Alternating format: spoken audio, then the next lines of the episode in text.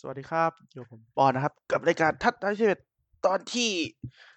สี่สิบแล้วโอ้สี่สิบแล้วเหรอเนี่ยเร็วเหมือนกันแฮะก็ตอนที่สี่สิบนะครับเราจะไม่ได้แคปส่วนของวีคสิบห้าแต่วันนี้ผมอัดเช้าอาทิตย์เลยก็คือเช้าอาทิตย์ที่ยี่สิบเจ็ดคือเช้าที่ยี่สิบเจ็ดเนี่ยมันจะมีแข่งของสัปดาห์ที่สิบหกไปแล้วสัปดาห์ที่สิบหกจะมีแข่งทั้งวันเสาร์ในวันเอ้ยคืนวันศุกร์แล้วก็คืนวันเสาร์นะครับก็คือจะมีจบไปแล้วทั้งหมดสี่คู่นะครับก็เลยผมก็เลยรอเลยดีกว่าเพราะว่ามันมีผลต่อการเข้าเพลย์ออฟนะครับเดี๋ยวเราจะมาพูดถึงกันเลยแต่อันนี้เราจะพูดสั้นหน่อยนะครับในวีคที่ในเกมที่มันไม่มีประเด็นอะไรเลยนะครับผมก็ไม่ค่อยได้ดูเหมือนกันไม่ค่อยได้ดูหลายๆคู่ที่มันไม่มีประโยชน์อะไรนะครับเดี๋ยวเรามาดูกันเลยฮะเริ่มจากวีคที่สิบห้าก่อนนะครับวีคสิบห้าเนี่ยเริ่มด้วยคู่ Charger เจอกับ Raider นะอันนี้เหมือนพูดไปแล้วหรือเปล่าเอ่ยปึ๊บปึ๊บปึ๊บปึ๊บปึ๊บอันนี้เหมือนพูดไปแล้วเลยเดี๋ยวขอเช็คแป๊บนึงสิบห้าวันศุกร์วันศุกร์มาเนี่ยแบบเออคู่นี้เหมือนพูดไปแล้วใช่ๆๆคู่นี้พูดไปแล้วนะครับ Charger เจอกับ Raider ก็เป็นตัวของอ่า Charger ก็แพ้ไปนะครับเอ้ย Charger ชนะไปนะครับทำให้ Raider เดี๋ยวตกที่นั่งลำบากในการลุ้นไปเข้าเพลย์ออฟไปแหละนะมาดูคู่ต่อไปเลยนะเป็นคู่ของวันอาทิตย์นะครับผมก็คือมีบิลโจบองโก้แล้วก็แพ็คเกอร์เจอแพนเทอร์นะครับเอาง่ายๆเลยก็คือบิลอันนี้ผมไม่จำไม่ได้พูดไปอย่างนะแต่เราสรุปง่ายๆคือบิลอ่ะชนะยับนะครับสี่สิบแปดต่อสิบเก้าทำให้บิลเนี่ยการันตีในการเป็นแชมป์กลุ่ม เอ เอฟ ซี ตั้งแต่ปีหนึ่งพันเก้าร้อยเก้าสิบหกนะครับปีหนึ่งพันเก้าร้อยเก้าสิบหกเนี่ยก็คือจอร์แดนเลนยังไม่เกิดนะครับเอ้ยหนึ่งพันเก้าร้อยเก้าสิบห้าดิตั้งแต่ปีหนึ่งพันเก้าร้อยเก้าสิบห้าคือจอร์แดนเลนยังไม่เกิดนะครับรู้สึกว่าแชมป์ตอนนั้นจะเป็นของดอลฟินสลับกับแพทมั้งดังนั้นเป็นแบบพอช่วงปีสองพันก็จะเป็นของแพทเกิดมาเรื่อยๆแหละแล้วก็สลับด้วยดอลฟินนะครับมันมีมุกเยอะอะเรื่องบิลได้เป็นแชมป์กลุ่มแบบโอ้จอร์แดนเลนยังไม่เกิดงี้อะไรอีกอะทีมเท็กซัสก็ยังไม่เกิดนะครับปีหนึ่งพันเก้าร้อยเก้าสิบห้าเนี่ยถือว่านานมากครึ่งศตวรรษกันเลยหนึ่งในสี่ของศตวรรษเลย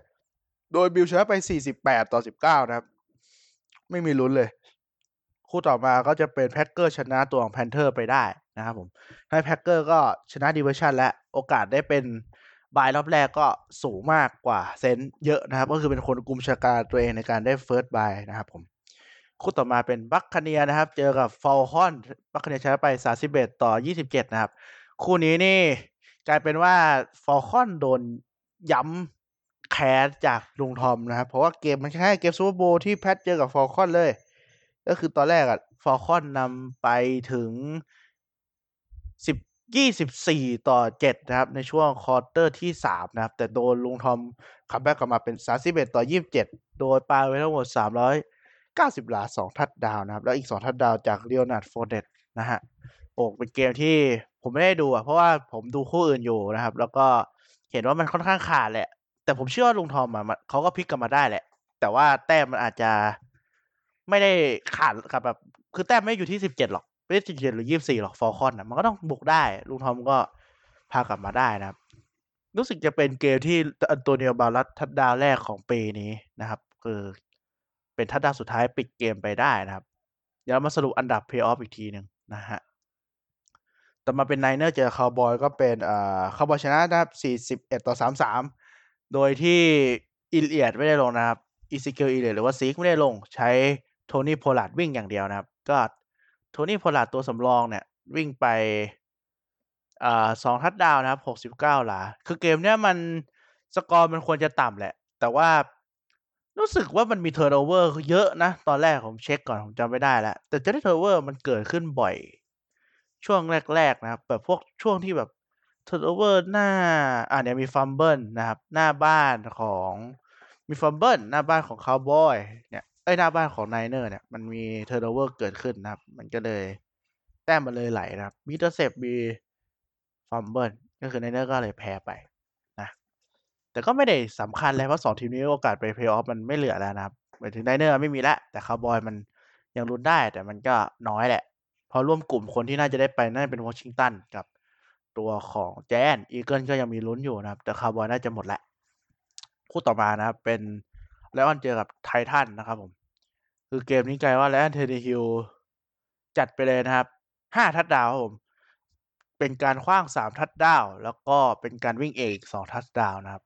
ชนะไป ยี่สิบห้าต่อสี่สิบหก ถือว่าขาดลอยเลย โดยที่เกมนี้แมทธิว สแตมฟอร์ดก็เจ็บด้วย เจ็บอีกแล้วนะครับ คือแล้วก็เพิ่งแข่งไปวันนี้แหละ ก่อนผมมาอัด ก็ถือว่าก็ไม่ได้ลงนะครับ ตัวแมทธิว สแตมฟอร์ดก็เอาเชส เดเนียลลง ซึ่งอันนี้ก็ยับเยินนะครับผมเดริก เคลลี่วิ่งไปหนึ่งร้อยสี่สิบเจ็ดหลานะครับก็คือตอนนี้ก็ยังออนเพสสู่การวิ่ง สองพัน หลาอยู่สำหรับเดริก เคลลี่เดี๋ยวดูที่ตอนนี้เท่าไหร่ละตอนนี้วิ่งอยู่ที่ หนึ่งพันหกร้อยเจ็ดสิบเก้า หลาก็คือแกต้องวิ่งเฉลี่ยเกมละประมาณ หนึ่งร้อยเจ็ดสิบถึงหนึ่งร้อยแปดสิบ หลานะครับสองเกมก็ถึง สองพัน ก็เป็นไปได้มีโอกาสทลายสถิติของคิธ จอห์นสันหรือว่า ซี เจ ทู เค อย่างที่บอกไปตอนที่แล้วเนาะนะครับคู่ต่อมาก็เป็นคู่ที่โค้ชจากเท็กซัสโค้ชต้องชนะเหมือนกันเพื่อลุ้นเป็นแชมป์ดิวิชั่นเพื่อเบียดกับไททันนะครับซึ่งโค้ชก็ชนะไปยี่สิบต่อยี่สิบเจ็ดนะครับแต่ว่าโค้ชนี่คือเกมมันสูสีนะเนี่ยก็คือ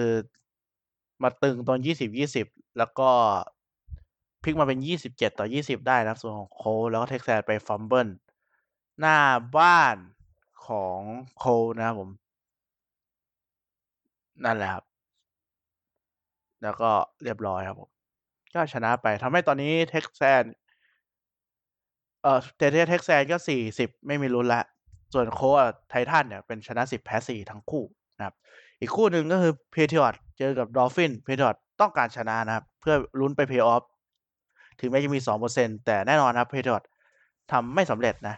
ก็เลยแพ้ไปยี่สิบสองต่อยี่สิบเอ็ดนะครับผมน้อง ทู อาร์ เนี่ยผมว่าเกมนี้ผมไม่ได้ดูเต็มๆแหละเพราะผมรู้สึกว่าแม่งโคตรน่าเบื่อเลยขณะผมเชียร์แพทมันรู้สึกน่าเบื่อเพราะว่าแพทมันไม่มีโอกาสทำทัชดาวน์อะไรอยู่แล้วเล่นแบบเนี้ยก็ทำทัชดาวน์ไม่ได้เลยนะเกมนี้ฟิลโกล้วนๆใช่ไหมเออฟิลโกล้วนๆสี่ลูกนะไม่มีทัชดาวน์เลยจากแคมนิวตันและจากตัววิ่งนะครับแต่ ทู อาร์ ดูจากสถิติก็ไม่ได้ดีอะไรเพราะปาได้แค่หนึ่งร้อยสี่สิบห้าหลาหนึ่งอินเตอร์เซปต์นะครับไอเกมที่ดูอ่ะคือเกมที่สัปดาห์นี้แหละ ทู อาร์ เนี่ยผมดูอยู่แต่เกมนี้ไม่ได้ดูแต่ว่า Patriot ก็คือหมดรุ่นแล้วในการไป Play Off นะครับเป็น Dolphin ที่ก่อน Play Play Off ค่อนข้างจะสดใสแล้วแต่ผมขอดูก่อนอืมใช่ๆโอกาส Play Off ก็สดใสขึ้นเยอะและชนะแพทก็ตัดคู่แข่งไปหนึ่งทีมนะครับคู่ต่อมาเป็น Bear ชนะ Viking นะครับคือคู่นี้ใครต้องชนะนะครับใครชนะมีโอกาสได้ไปเพลย์ออฟอยู่ทีที่ทำได้กลับเป็นแบร์นะครับชนะไปสามสิบสามต่อยี่สิบเจ็ดทำให้แบร์เนี่ยสถิติเป็นเจ็ดเจ็ดนะครับสวายกิ้งเป็นหกแปดนี่เริ่มยากแล้วแต่แบร์เนี่ยยังสบายอยู่ยังมีโอกาสสูงนะครับมิเชลทูบิสกี้แต่ปาเอเสียอินเตอร์เซปแค่หนึ่งอินเตอร์เซปนะแต่เกมนี้ก็วิ่งกันเยอะแหละแบร์แต่ผมก็ยังเชื่อนะผมเชื่อมาตลอดว่าทูบิสกี้เนี่ยเขาก็ไม่ได้เก่งอ่ะไม่ได้เก่งอะไรแบบจะบอกไม่ได้เก่งก็ไม่ถูกต้องบอกว่ามันเล่นเขาเล่นแบบไม่ค่อยคงเส้นคงวามากกว่าบางทีก็เล่นดีบางทีก็เล่นไม่ดีแต่คือผมชอบมากกว่านิกโฟแน่นอนเพราะนิกโฟแกเล่นได้แบบเขาเรียกว่าเป็นเล่นได้แค่นั้นอ่ะน่าจะเข้าใจครับก็เล่นได้แบบไม่ได้เหนือไปกว่านั้นแล้วแหละก็เล่นได้สุดสุดของแกก็คือแค่เนี้ยแต่ทูบิสกี้บางวันก็เล่นดีมากจนมันแบกทีมได้บางทีก็เล่นพอใช้ได้แต่ทีมมันก็มีอย่างอื่นให้เล่นอย่างนั้นเนี่ยวิ่งไปหนึ่งร้อยสี่สิบหกหลานะครับสำหรับเดวิดมอนโกเบอรี่แต่วิ่งจัดไปทั้งหมดสามสิบสองแครี่กันเลยทีเดียววิ่งเยอะกว่าดาวินคุกอีกของไวกิ้งนะครับแต่ไวกิ้งเนี่ยว่าคือคอสซินน่าจะหมดก็หมดแหละไม่ได้ไปต่อหรอกต่อเซ็นมาตั้งแพงไม่ได้เลยเลยนะครับคือถ้าเซ็นมาถูกมันก็ไม่ค่อยมีใครว่าหรอกแต่แกก็ตอนเรียกสัญญาซะแบบแพงเวอร์แต่ก็ทำทีมมาได้แค่นี้แหละก็น่าจะหมดความไฮป์แล้วล่ะสำหรับตัวของเนี่ยนะครับเคิร์กคอสซินนะครับก็เป็นเจ็ดเจ็ดนะครับแบร์ส่วนไวกิ้งเป็นหกแปดก็ต้องรอให้แบร์ล้มอ่ะถึงจะมีลุ้นแต่ไม่แน่ใจว่ามีไหมนะแต่ผมว่าไม่นะครับต่อมาคือซีฮอคนะครับบุกไปชนะวอชิงตันได้ยี่สิบต่อสิบห้าผมว่าเกมนี้เดวิดฮัตคินก็เล่นไม่ได้ดีเลยนะเท่าที่ผมดูแต่ผมไม่ได้ดูช่วงหลังเพราะผมดูหยุดผมหยุดดูตั้งแต่ยี่สิบต่อสามแล้วแต่แค่แต่ว่าทีมก็ไล่มาเป็นยี่สิบต่อสิบห้าได้นะครับก็เกือบไปเหมือนกันคือผมก็คิดว่าวอชิงตันก็มีโอกาสชนะได้นะเพราะว่าทีมรับมันเก่งไงคิดว่าทีมรับนี่รัสเซล วิลสันปาได้หนึ่งร้อยยี่สิบเอ็ดหลาเท่านั้นอ่ะเสียหนึ่งอินเตอร์เซปต์เดี๋ยวดูแซกก่อนโดนเท่าไหร่วะ แซกไม่มีเลยนะครับแต่ว่าปาบอลทิ้งอ่ะปาไปยี่สิบเจ็ดรับได้แค่สิบแปดก็น้อยนะอืมผมว่าซีฮอคอ่ะเขาก็เริ่มมีจุดอ่อนให้เห็นเยอะแหละว่าทีมมันทีมมันพอเจอทีมรับแบบเนี้ยมันก็เล่นไม่ค่อยออกนะแล้วเซวิสันนี่น่าจะหลุดจากการคุยกันแล้วว่าจะเป็น เอ็ม วี พี แบบไม่ค่อยมีคนพูดถึงละ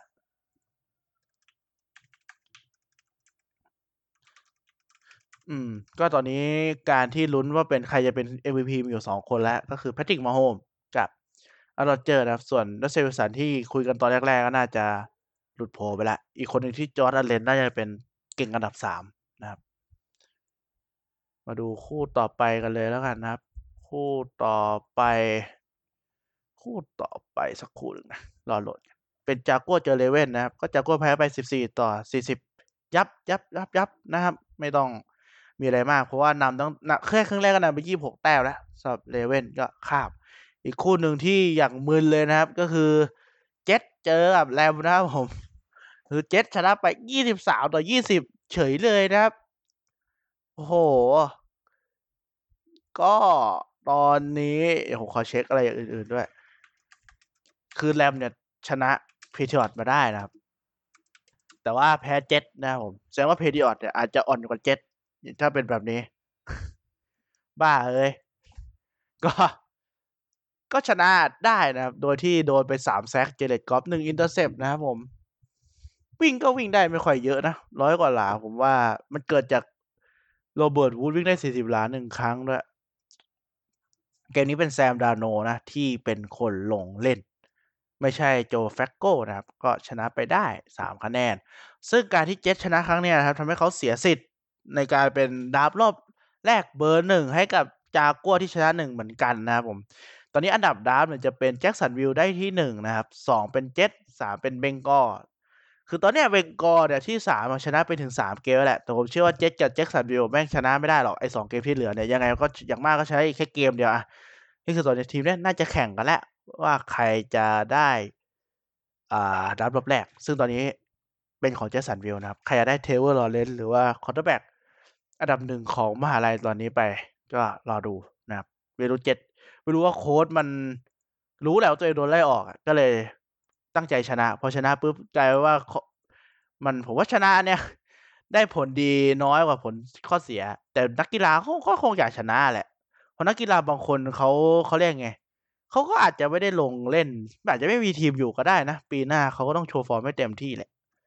อืมคือเรามองในมุมมองแบบแฟนๆก็มองว่าเฮ้ยแพ้ก็ดีกว่าป่ะแบบได้อนาคตคนได้แบบอนาคตมาแต่อย่าลืมนะว่าบางคนเขาถ้าเขาแพ้เขาก็ไม่ได้เลยนะครับหมายถึงว่าก็ตกงานด้วยบางคนที่ไม่ใช่แบบฝีมือระดับตัวจริงพวกฝีมือระดับตัวสำรองหรือสำรองของสำรองเนี่ยเขาก็ต้องเล่นให้เต็มที่ก็ต้องชนะแหละตามภาษานักกีฬานะครับคู่ต่อมานะเป็นอีเกิลเจอคาร์ดินัลนะครับแล้วก็อีเกิลแพ้ไปยี่สิบหกต่อสามสิบสามนะครับทำให้คาร์ดินัลเป็นแปดต่อหกกลายว่าเจเลนเฮิร์ตเนี่ยก็พาทีมแพ้แล้วสองเกมติดถ้าจำไม่ผิดนะครับแต่เจเลนเฮิร์ตก็ยังเล่นดีนะปาได้สามทัชดาวน์สามร้อยสามสิบแปดหลาแต่เปอร์เซ็นต์คอมพลีทไม่ค่อยดีเพราะปาสี่สิบสี่ครั้งรับได้แค่ยี่สิบเจ็ดครั้งนะครับ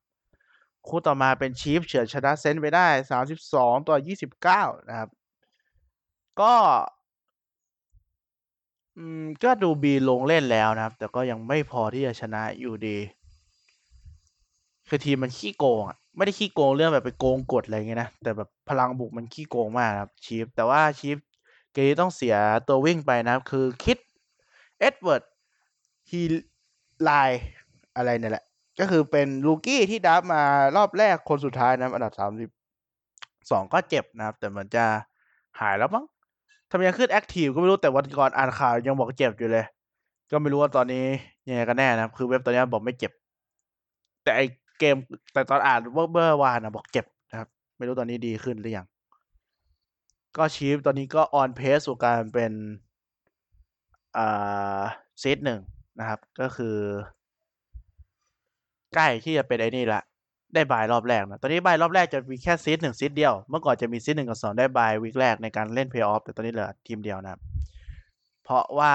ตอนนี้ทีมที่เข้าเพลย์ออฟไม่ใช่หกทีมเป็นเจ็ดทีมแล้วก็ตัดสิทธิ์ความได้เปรียบของทีมซีดสองไปข้อดีการทีมซีดสองจะเหลือแค่ จะได้เล่นในบ้านนะครับยาวๆจะถึงรอบชิงแชมป์สายเพราะชิงแชมป์สายมีโอกาสเจอนี่ไงมีโอกาสเจอซีดหนึ่งได้แต่ถ้าก่อนหน้านั้นอ่ะก็จะได้เล่นบ้านในบ้านตัวเองตลอดนะครับที่ต่อมาเป็นบราวน์นะครับเจอกับไจแอนท์ก็เป็น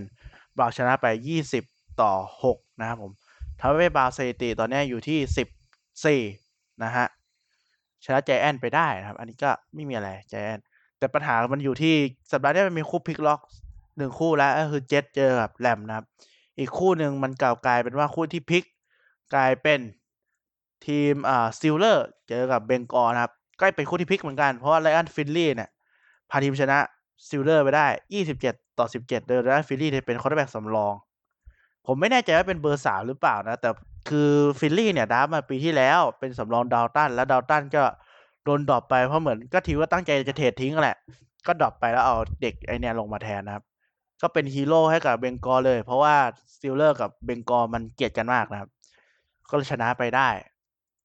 แกได้คว้างไปได้แค่แปดสิบ แปดสิบเก้าหลานะแต่ว่าแต่วิ่งอ่ะได้สี่สิบเจ็ดหนึ่งทัชดาวน์ด้วยก็คือวิ่งอ่ะวิ่งยับเยินยับยับเลยนะครับอืมประมาณนี้มันมีปัญหาค่อนข้างเยอะแหละสำหรับสตีลเลอร์อ่ะ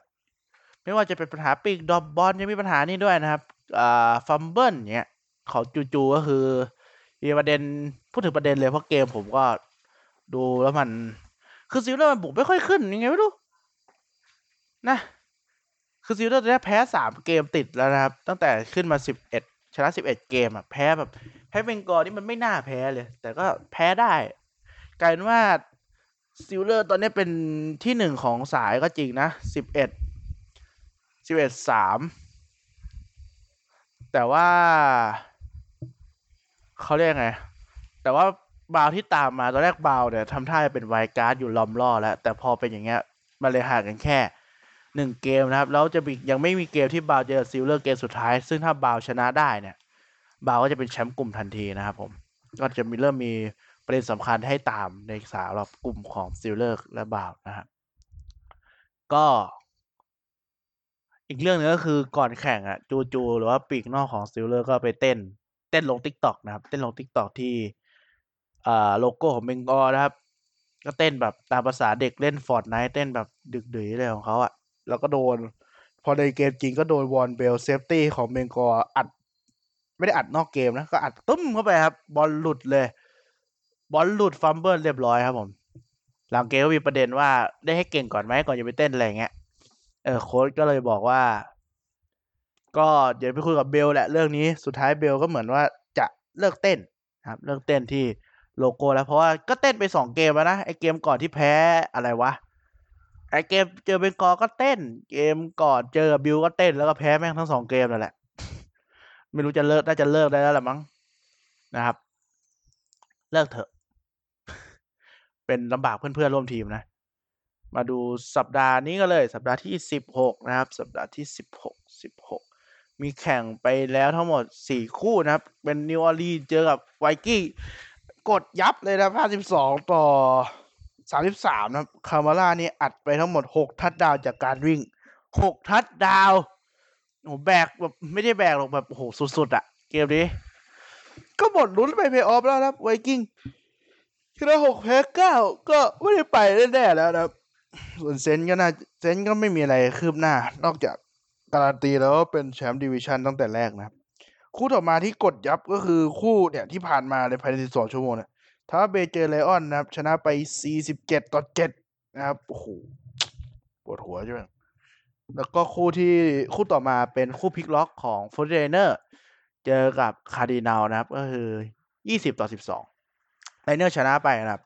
ทำให้คาร์ดินัลเนี่ยเปิดโอกาสนะครับให้เบย์เนี่ยไล่ขึ้นมาเพราะตอนแรกมันห่างกันตั้งโอ้ห่างกันตั้ง2 2เกมเนี่ยที่ชนะห่างกันสองเกมตอนนี้ห่างกันแค่หนึ่งเกมนะครับตอนนี้เปอร์เซ็นต์ที่แบร์จะไปเพลย์ออฟอยู่ที่ เจ็ดสิบสองเปอร์เซ็นต์ แล้วนะครับคราวนี้คาร์ดินัลลดหดเหลือแค่สามสิบห้า สามสิบหกซึ่งถ้าแบร์ชนะแจ็คสันวิลได้เนี่ยโอกาสไปจะเพิ่มขึ้นเป็นแปดสิบสี่จากเกมท้ายเจอกรีนเบย์นะส่วนคาร์ดินัลจะเจอกับแรมนะครับผมแรมก็อยากจะชนะแหละเพื่อที่จะเป็นแชมป์กลุ่ม แต่ก็น่าจะยากนะเพราะเกมต่อไปครับแรมจะเลยเจอกับซีฮอคกับคาร์ดินัลที่มาวัดเกมสุดท้ายก็ยากสนใจนะครับผมรอดูแล้วก็คู่สุดท้ายของสัปดาห์สิบหกที่แข่งในคืนวันอาทิตย์หรือเช้าวันอาทิตย์จะเป็นคู่เอ่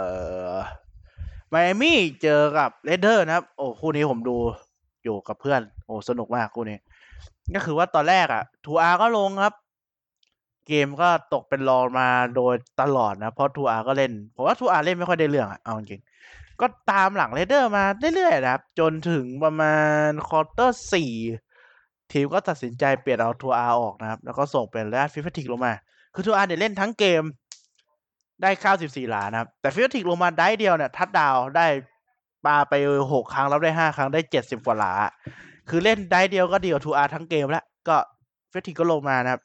จากนั้นเรดเดอร์ก็บุกคือบุกกันได้ทัชดาวน์เร็วมากในช่วงห้าทีสุดท้ายของสองของทีมบุกได้ทัชดาวน์ปึ๊บๆๆแล้วกลับมาที่เรดเดอร์นะครับเรดเดอร์ก็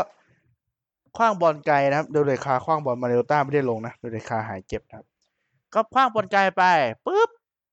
รับไม่ได้นะครับแต่ว่าได้โทษรบกวนปีกพอรบกวนปีกปุ๊บเนี่ยก็มาบุกหน้าเส้น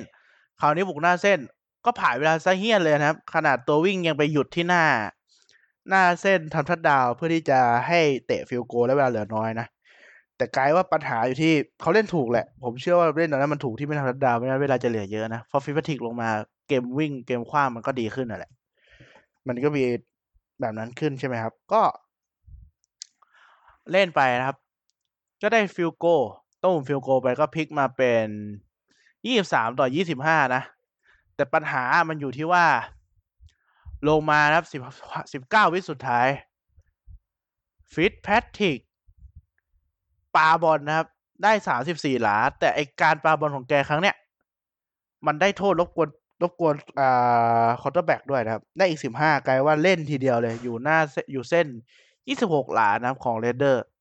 แล้วก็เตะฟิลโกเข้าไปสี่สิบสี่หลาเข้าพลิกกลับมาเหลือเวลาหนึ่งวิให้กับเรดเดอร์เล่นซึ่งพลิกไม่ได้นะครับทำให้ดอลฟินชนะไปยี่สิบหกต่อยี่สิบห้าแต่ปัญหาที่เราอยากจะพูดถึงหรือว่าความเก่งของฟิฟแพทริกเนี่ยก็คือไอการที่แกปาได้สี่สิบ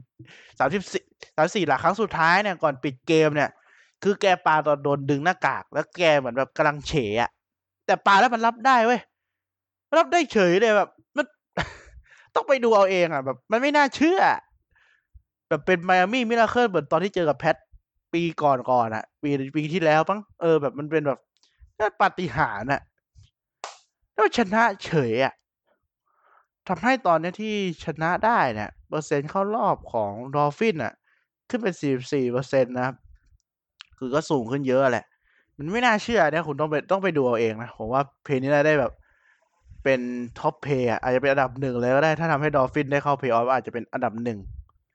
เลยนะสวยนะครับปาฏิหาริย์สุดๆไม่น่าเชื่อเรื่องพูดไงเลยก็ประมาณนี้นะครับสำหรับสัปดาห์สองสัปดาห์ช่วยสรุปให้มันสั้นหน่อยผมกลัวมันจะยาวเกินไปนะครับมาดูทีมที่น่าจะเข้าเพลย์ออฟก่อนแล้วกันทีมที่เข้าเพลย์ออฟแน่ๆจะมีอยู่สามทีมนะครับก็เป็นชีฟแล้วก็บิลซึ่งบิลขึ้นเป็นซีดสองแล้วนะเพราะซิลเลอร์สะดุดรัวๆนะครับชีฟน่าจะได้การันตีซีดหนึ่งของสาย เอ เอฟ ซี และสองตอนนี้มีโอกาสเป็นบิลสามเป็นซิลเลอร์นะครับสี่เป็นไททัน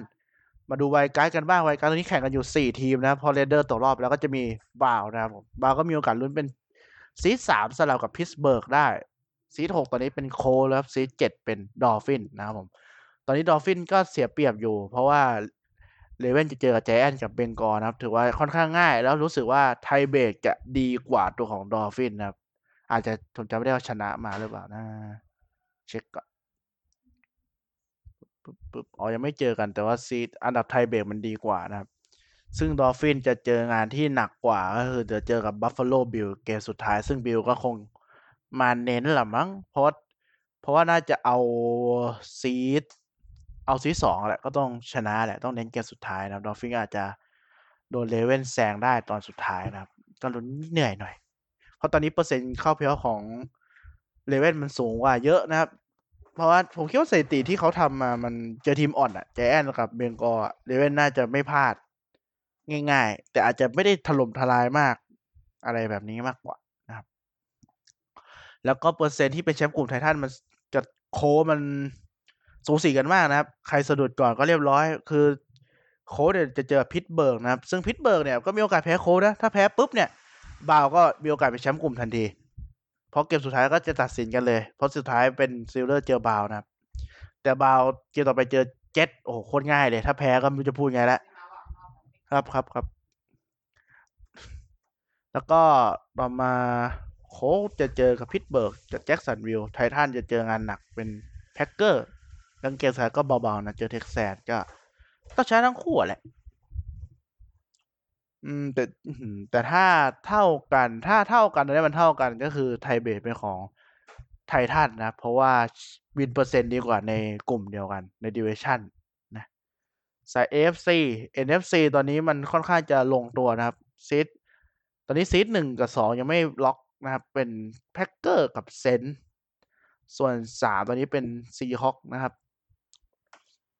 สี่เป็นวอชิงตัน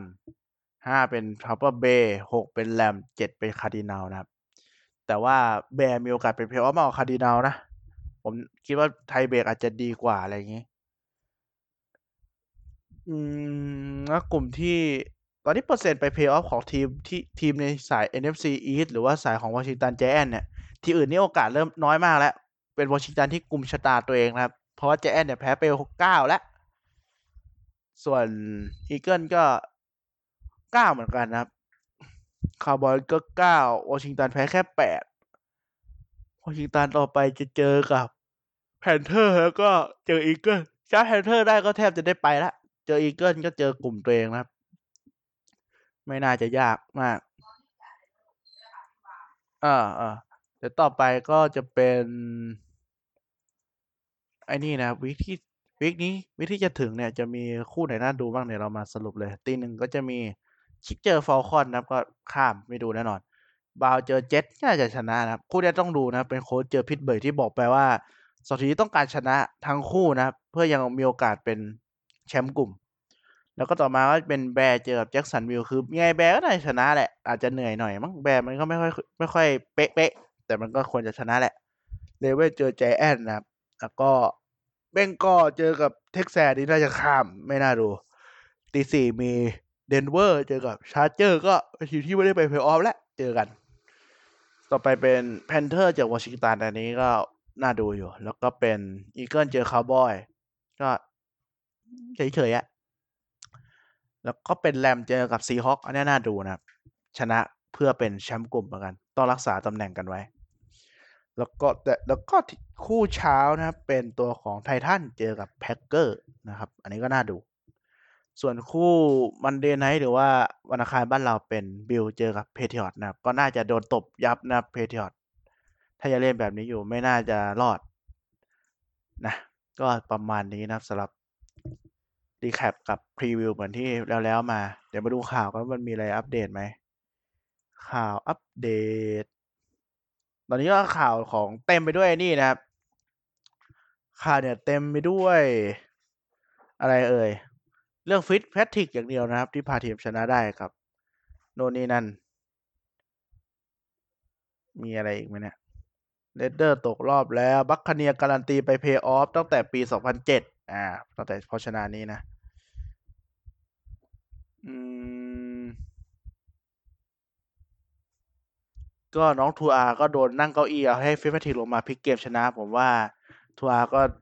ระดับละสายเหมือนกันนะครับเพราะอันดับดราฟของดอลฟินเนี่ยจะสูงพอสมควรเพราะได้จากเท็กซัสเท็กซัสตอนนี้ดราฟอันดับหกแต่หกเนี่ยเทรดให้กับดอลฟินไปแล้วนะครับก็ค่อนข้างสูงถ้ามีคอร์เนอร์แบ็กดีๆลงลงมาอาจจะโดนดราฟเพราะว่าเขาเรียกไงอ่าใช้แบบเดียวกับคารินาลดราฟคอร์เนอร์แบ็กสองปีติดนะครับจะได้ไคเลอร์เมอร์เล่มาแล้วดีกว่าจอร์จโรเซนอะไรเงี้ย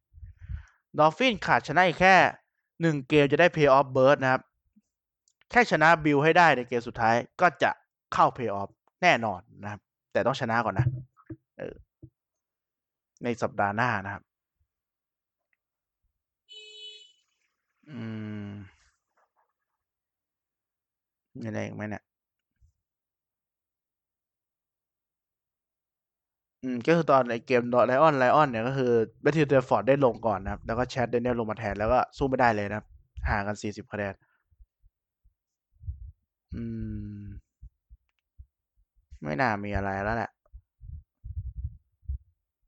ประมาณนี้แล้วกันนะครับสำหรับตอนนี้ประมาณนี้แหละจะพบกันใหม่ตอนหน้านะครับวิกจุดท้ายก่อนเข้าเพย์ออฟก็ตอนนี้ก็จะประมาณนี้ก็เมอร์รี่เอ็กซ์มัดย้อนหลังแล้วก็สุขสันต์วันปีใหม่ใครชอบก็อย่าลืมไลค์เพจดาวยี่สิบเอ็ดนะครับแล้วก็ follow มีคอมเมนต์หรือมีอะไรก็คอมเมนต์กันได้หรือ inbox มาเหมือนเดิมนะครับเดี๋ยวพบกันใหม่สัปดาห์หน้าตอนหน้าสำหรับตอนนี้ก็ครึ่งชั่วโมงพอดีสวัสดีครับ